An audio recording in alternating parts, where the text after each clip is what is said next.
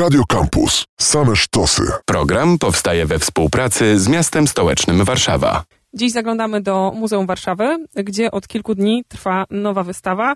Tytuł jeszcze dla słuchaczy, słuchaczek stacji Warszawa enigmatyczny, Mojwer, ale za moment będziemy go rozpakowywać, tłumaczyć i przedstawiać postać, która za nim stoi, razem z Karoliną Ziemińską-Lewandowską, kuratorką wystawy i dyrektorką muzeum. Dzień dobry. Dzień dobry.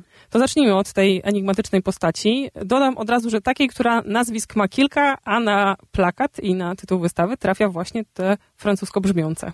E, rzeczywiście wystawa nazywa się Moi Ver, to jest pseudonim, który artysta, o którym będziemy dzisiaj rozmawiać, przyjął mieszkając w Paryżu. Jak na warunki francuskie stosunkowo łatwo się to wymawiało, dlatego że on urodził się jako Mojżesz Worobejczyk, co dla e, zwłaszcza francuskiego odbiorcy było trudno wymawialne, a zmarł jako Moshe Raviv nadal będąc tą samą osobą, ale właśnie pod innymi nazwiskami, mieszkającą w różnych krajach i też uprawiającą różne dziedziny sztuki. Więc y, co najmniej trzy pseudonimy slash nazwiska i więcej niż trzy kraje w biografii tego artysty. Był urodzony, jeśli dobrze pamiętam, na Białorusi, a potem Wilno i co dalej?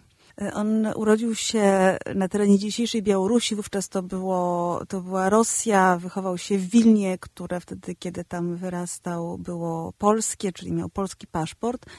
Urodził się w rodzinie żydowskiej, a studia kontynuował w Niemczech, potem we Francji a ostatecznie znalazł się w Palestynie, która z czasem stała się Izraelem, więc naprawdę przeszedł przez wiele krajów e, i też przez całą epokę dużych, dużych zmian politycznych i kulturowych, jakim był XX wiek fotograf, grafik, malarz, o tym też za chwilę powiemy, ale jeszcze do tych miejsc się odnoszę i e, z przekąsem zapytam, czy to najmniej warszawska wystawa w Muzeum Warszawy?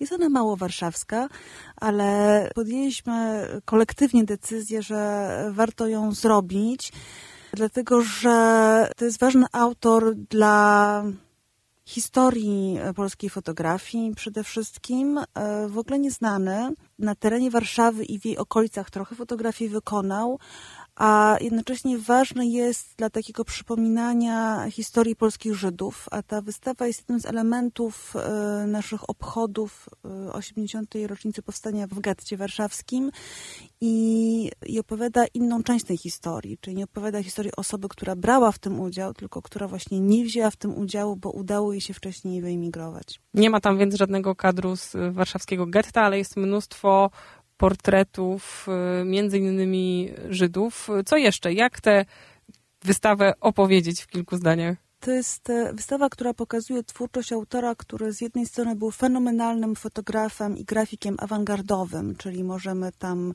ujrzeć taką kwintesencję e, tych dziedzin, jeśli chodzi o awangardę międzywojenną, czyli wspaniałą, nowoczesną fotografię, bardzo dynamiczną e, i pokazującą rzeczywistość w nowatorski sposób. Natomiast z drugiej strony to, co jest bardzo ważne w tym kontekście warszawskim i polskim, to jest to wystawa, która e, po raz pierwszy prezentuje fotografię społeczności żydowskiej, którą Worobiejczyk fotografował intensywnie, w bardzo wielu miastach Polski, również na wsiach, a które to zdjęcia w ogóle nie były wcześniej w Polsce y, znane.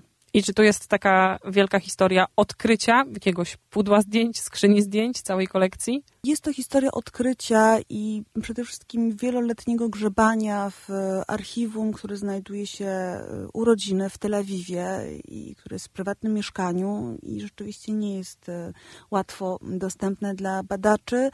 E, to jest e, archiwum, które cały czas trzeba odkrywać. To nie jest pierwsza wystawa tego autora. On był po raz pierwszy odkryty w latach 70. i 80. E, przez parę niemieckich kolekcjonerów. Natomiast wówczas trochę inne podejście było do badania tej jego twórczości. Ta wystawa jest pierwszą wystawą, która pokazuje to w całości i która również naprawdę dogłębnie analizuje nie tylko wątki e, polskie i tego, co było, co on robił na terenie przedwojennej Polski, ale również wątki palestyńskie. E, które są e, bardzo ciekawe i to jest taka część jego twórczości zupełnie do tej pory nie pokazywana. To spróbujemy jeszcze e, rzucić takie dwa światła czy źródła, tak to ujmę. Pierwsza dla tych, którzy zainteresowani mocno fotografią, patrzą na zdjęcia Worobiejczyka i widzą co? Warstwy?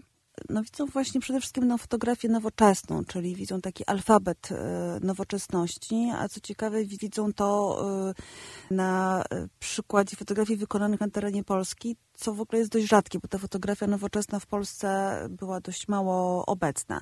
Czyli widzimy bardzo dynamiczne zdjęcia miast, wspaniałe portrety, takie no snapshoty uliczne, ale z bardzo dużego zbliżenia. To jest takie bardzo ciekawe spojrzenie na, na, na ludzi na, na ulicy.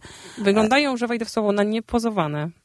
Tak, Czy to no możliwe? One, one były niepozowane, nie znaczy, że, nie znaczy to, że były robione zawsze z zaskoczenia, ale no to nie jest to zdecydowanie nie są pozowane zdjęcia i rzadko, rzadkie jest to, żeby ktoś zdecydował się na wykonanie kilkuset e, portretów według tej samej metody, czyli bardzo dużego zbliżenia, kiedy twarz wypełnia prawie cały kadr i żeby to nie były zdjęcia w atelier pozowane z lampami i tak dalej.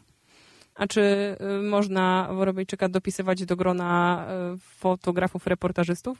Tak. To jest y, też taki moment, kiedy może trudno mówić o takim klasycznym reportażu, ale zdecydowanie jest on fotografem z jednej strony eksperymentującym, z drugiej strony jest dokumentalistą.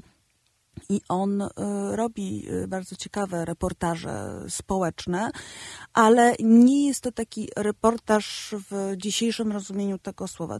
Mm, powiedziałabym, że jest dokumentalistą. Ale też lubi pomieszać techniki i sprawić, że nie są to właśnie takie tylko zdjęcia, tylko tam się jeszcze coś dzieje na poziomie faktury, techniki. No on wyszedł z Bauhausu, czyli mm, takiej e, nowoczesnej wówczas e, szkoły, z której wyszło wielu nowoczesnych, awangardowych architektów, projektantów, e, malarzy, fotografów.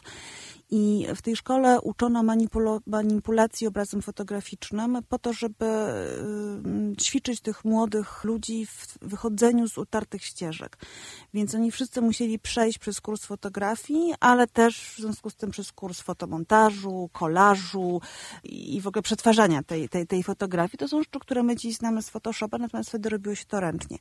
Worobijczyk też przez to przeszedł, zafascynował się tym i potem bardzo to y, często stosował, więc y, stąd różne fotomontaże, fotokolaże, fotogramy i eksperymenty z obrazem. Drugie światło i drugi reflektor to dla mnie ta warstwa historyczna. I jak słyszę o tych młodych ludziach przygotowanych do czegoś tam, to w przypadku Worobejczyka czy Mojwera mamy chrzary. Tak, to jest bardzo, bardzo ciekawy wątek, związany zresztą częściowo z Warszawą, dlatego że mm, wśród tych nieodkrytych zdjęć z terenu Polski, w tej wersji warszawskiej wystawy, bo ona wcześniej była pokazywana w Paryżu, no pokazujemy tych polskich zdjęć dużo więcej więc wśród tych nieodkrytych zdjęć e, polskich i warszawskich jest również duża seria poświęcona polskim kibucom. To jest taki stosunkowo mało przebadany temat, ale najbardziej znanym kibucem, o którym no, zwykle coś wiemy, to jest kibuc na Grochowie. E, te kibuce w Polsce, których w 1937 roku, czyli w roku, kiedy Worobiczek dostaje zlecenie, żeby to sfotografować, na terenie Polski było około 200. 10% z nich odwiedza Worobiejczyk i fotografuje codzienność młodzieży żydowskiej, która miała się przygotowywać e, do życia w Palestynie w mm, tych ośrodkach, które były czasem duże, tak jak ten ośrodek na Grochowie, a czasem były bardzo małe i było tam tylko kilkunastu kibucników. A to były e, farmy, w których też zwykle były hodowle zwierząt, zakłady mm, rzemieślnicze i chodziło o to, żeby przez rok albo dwa lata młodzież e, żydowska, która chciała wyemigrować do Palestyny, żeby nauczyła się uprawiania ziemi i wykonywania wielu różnych praktycznych zawodów, które potem pozwoliłyby jej mm, brać udział w całym takim programie gospodarczym, który organizacje sionistyczne miały dla e, Palestyny. Ważniejsza na tych zdjęciach jest e, żydowska młodzież, ale gdybyśmy miały jeszcze tak popotwierdzać warszawskość tej wystawy i wbić na mapie kilka pinezek z miejsc e, stołecznych, które na niej widać, no to wspomniany Grochów, co jeszcze? Jest kilka fotografii ze Starego Miasta, jest również e, kilka fotografii z rynku Mariensztackiego, czyli po sąsiedzku redakcji Radia Campus. Są fotografie z Otwocka, z Józefowa, i ciekawe jest to, że wiemy, wiemy z jego notatek i, i z takich plansz ze stokówkami, że bardzo wiele portretów y, Żydów zostało wykonanych w Warszawie. Tak one są opisane. Jest też kilka fotografii z ogrodu Krasińskich. E, to są pewno takie jedne z nielicznych znanych fotografii warszawskich z tego okresu jego. Gdzie dla Pani jest taki moment wow tej wystawy? Które zdjęcie cieszy najbardziej albo jest super rzadkim? Dla mnie chyba najwspanialsze są te e, fotografie z Polski lat 30. i w środku wystawy jest największa sala, gdzie tych fotografii widzimy najwięcej. Udało się tam też e, pokazać sporo przedwojennych e, odbitek wystawienniczych, o których wiemy, że pokazywał je na wystawach, które miał w Polsce czy we Francji. I jest taka moja ulubiona ściana, gdzie jest pięć pięknych E, odbitek z różnych bardzo miejsc, bo tam mamy fotografie z Warszawy, z Krakowa, z Częstochowy. Właściwie te miejsca są może drugorzędne, ale każda z tych fotografii ma nieprawdopodobną kompozycję i jest takim e, wrażliwym i interesującym i plastycznym spojrzeniem na rzeczywistość, która go otacza. Więc naprawdę długo mogę stać przed tą ścianą.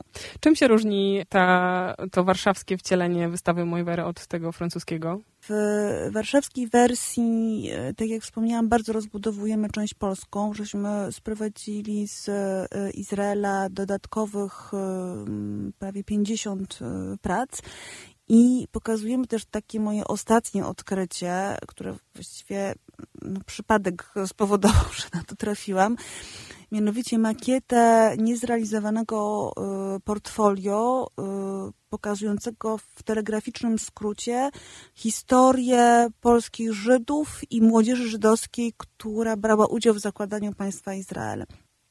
I to jest takie no, odkrycie z ostatniej chwili, już było za późno, żeby dołączyć y, z tym do wystawy paryskiej, a dla nas tutaj jest szczególnie interesujące. To jest taki przekrój od e, pradawnych czasów e, i e, takich, takiego korzenia społeczności żydowskiej w Polsce i codzienności sztetli czy miasteczek, po tę nowoczesną wersję budowniczych państwa Izrael. Nie wiem, czy się nie mylę, ale też wyszłam z takim wrażeniem, że musiał Worobejczyk w jakiś sposób lubić taką dobrą organizację pracy, katalogowanie jej, zbieranie w grupy. Albo to wrażenie powystawowe, gdzie wszystko jest zorganizowane i pozbierane. Ta organizacja to no, dość duży wysiłek, muszę powiedzieć, natomiast na pewno jest tak, że on pracował projektowo. I być może to jest to, to wrażenie, z którym pani wyszła. Miał projekt Paryż, i zrobił masę zdjęć w Paryżu, zrobił z tego wspaniałą książkę. Potem chciał zrobić projekt o fotografii awangardowej, zrobił fotografię, zrobił projekt e, książki. Właśnie, te księgi, te książki, tak. katalogi. Zrobił e, projekt o dzielnicy żydowskiej w Wilnie, znów zrobił masę zdjęć, e, zamknął to w konkretnej formie, zrobił wystawę, zrobił książkę. Miał projekt o, o Polsce i o społeczności żydowskiej i chłopskiej przedwojennej Polski, zaczął to robić. No, tego akurat nie nie, nie, nie dokończył w tym sensie, że nie przybrało to formy książki, ale pracował zdecydowanie projektowo, więc w tym sensie rzeczywiście no, miał takie bardzo nowoczesne myślenie. Dzisiaj tak fotografowie, y, tacy fotografowie autorzy pracują. Wtedy to było dużo rzadsze. A propos zamknięć i ram, do 4 lutego wystawa Mojwer w Muzeum Warszawy. Rozmawiałyśmy o niej dzisiaj z Karoliną Ziembińską-Lewandowską, kuratorką i dyrektorką muzeum. Dziękuję. Dziękuję. Program powstaje we współpracy z miastem stołecznym Warszawa. Radio Campus.